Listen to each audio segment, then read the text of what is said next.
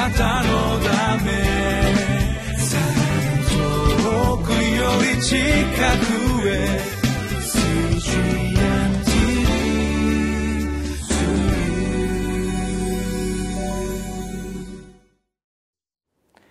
2月14日のリビングライフの時間です。私はウェスレアンホーリネス教団の玉川キリスト中央教会牧師の本間と申します。今日はマルコの福音書の14章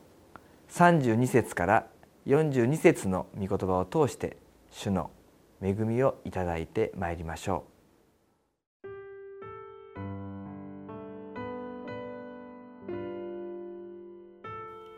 マルコの福音書14章32節から42節。ゲツセマネというところに来てイエスは弟子たちに言われた私が祈る間ここに座っていなさいそしてペテロヤコブヨハネを一緒に連れて行かれたイエスは深く恐れもだえ始められたそして彼らに言われた。私は悲しみのあまり死ぬほどです。ここを離れないで目を覚ましていなさい。それからイエスは少し進んでいって地面にひれ伏し、もしできることならこの時が自分から過ぎ去るようにと祈り、またこう言われた。アバ父よあなたにおできにならないことはありません。どうぞ、この杯を私から取り除けてください。しかし、私の願うことではなく、あなたの御心のままをなさってください。それからイエスは戻ってきて、彼らの眠っているのを見つけ、ペテロに言われた。シモン、眠っているのか1時間でも目を覚ましていることができなかったのか誘惑に陥らないように目を覚まして祈り続けなさい心は燃えていても肉体は弱いのですイエスは再び離れていき前と同じ言葉で祈られたそしてまた戻ってきてご覧になると彼らは眠っていた。ひどく眠気がさしていたのである。彼らはイエスにどう言ってよいかわからなかった。イエスは三度目に来て彼らに言われた。まだ眠って休んでいるのですか？もう十分です。時が来ました。見なさい。人の子は罪人たちの手に渡されます。立ちなさい。さあ行くのです。見なさい。私を裏切る者が近づきました。今日の御言葉はイエス様のゲツセマネの祈りと言われる箇所です。イエス様が十字架にかけられるその前の晩弟子たちと食事をしましたが最後の晩餐と言われていますけれどもその食事の後で祭司長たちによって捕らえられるその間の時間にイエス様はペテロヤコブヨハネ。3人の弟子を連れてこのゲッセマネという場所で祈りを捧げられました。十字架にかけられる。そのことは父なる神の御心である。そのことはイエス様は本当によく分かっておられましたけれどもしかしできることならばこの十字架にかかるという杯を飲まなくてもいいようにしてください。そのような祈りをイエス様は十字架の直前に捧げられたのであります。イエス様としては悲しみの中でなんとかこの苦しさから逃れることができればそれは私たちが想像する以上の苦悩の祈りでありました。イエス様はこの十字架を前にしたゲッセマネの祈りにこの3人の弟子たちを伴われたのであります。イエス様はこのようにおっしゃっています。32節。私が祈る間ここに座っていなさい」またその後の34節で「私は悲しみのあまり死ぬほどです」「ここを離れないで目を覚ましていなさい」イエス様は常に父なる神様と深い祈りの交わりの中に歩まれた方でした。時折山に登りそして弟子たちを例えば向こうガリラヤ湖の向こう岸に渡らせてご自分はなお祈る時を持つそのような歩みをされました。しかしここでは弟子たちを伴われそして共に祈ることを求められたのであります。イエス様はここで3度祈ったと。36節に「アバ父よあなたにおできにならないことはありません。どうぞこの杯を私から取り除けてください。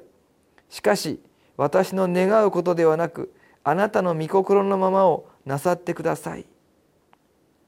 この言葉はいわばゲッセマネの祈りの結論的な言葉のようです。最初はただ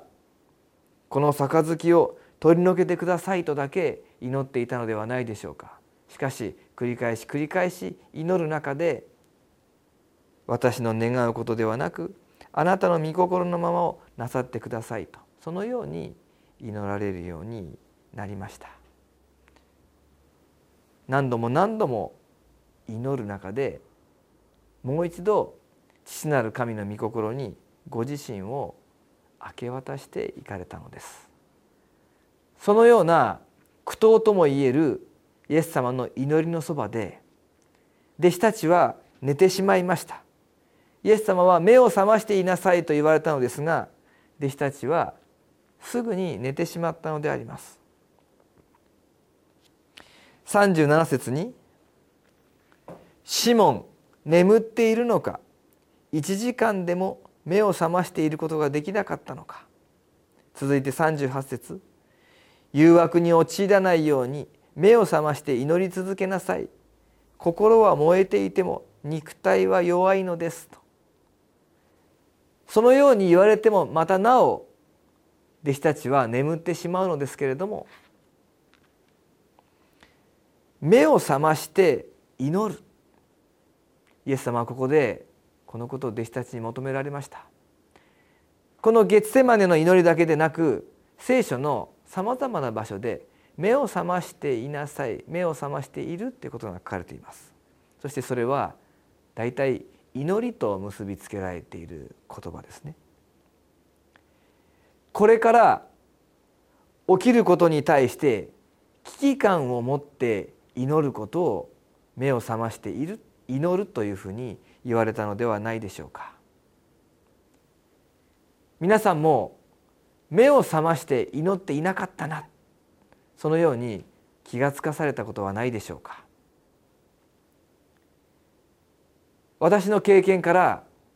何か物事が順調に進んでいたりもしくはいろいろな課題や困難があってもそのことが順調に解決していくようなそういう歩みの中になるとやはり危機感が少し薄れてしまうのか。その時に目を覚まして祈るということが弱くなるということを経験しています。私たちの歩みの中には祈りに覚えなければいけないさまざまな分野があるでしょう。もしくは祈り続けなければならない課題や祈りに覚えているいろんな人たちがいることと思います。私たちの祈りを妨げる一つの理由は忙しさです。そしてもう一つの祈りを妨げるものは安心ではないかと思わされることがあります。あうまくいっている。あ大丈夫だ。そういうことの中で私たちは目を覚まして祈ることを忘れてしまう。この時弟子たちはイエス様が何か非常に強い危機感を持っているってことは分かっていたと思います。しかしイエス様が本当の意味でこれからどのようになさろうとしているのかということがなかなか汲み取れなかったのかもしれません。他の聖書の箇所を見ますと弟子たちも悲しみのあまり眠っていたとあります。現実から目を背けようとしていたのかもしれません。そのような時こそ私たちは目を覚まして危機感を持って祈るようにと。うまくいってる時にも。もしくは問題があまりにも大きすぎてなかなか向き合う気持ちになれない時にも目を覚まして祈る。今日いかがでしょうか？私たちは目を覚まして祈っているでしょうか？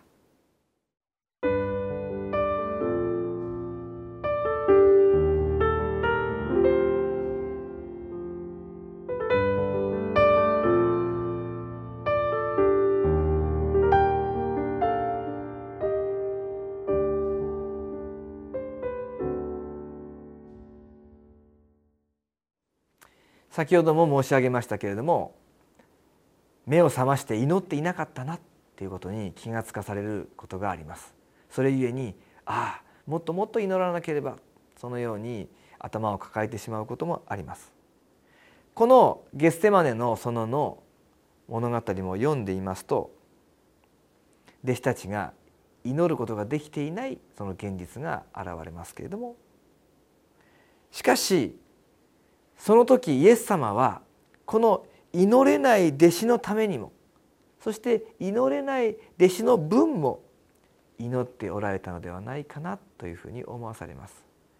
このゲッセマネの祈りは単に自分自身が十字架にかかるのかかからないのか神の御心に従うのか従わないのかというそういう自分と神様とのその関係を祈ることだけではなく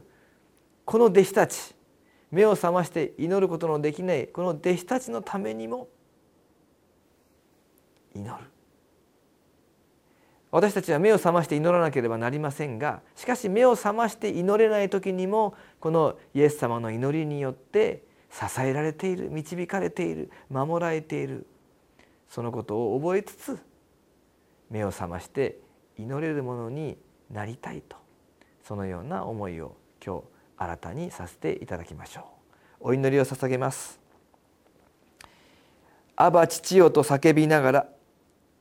イエス様が休まず祈られたように私も絶えず祈ることができますように疲れた体を強く支え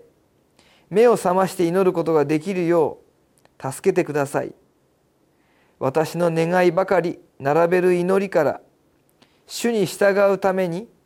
手放して捧げる祈りへと変えられますように。イエス・キリストの皆によってお祈りします。アメン。あなたのため遠くより近くへ。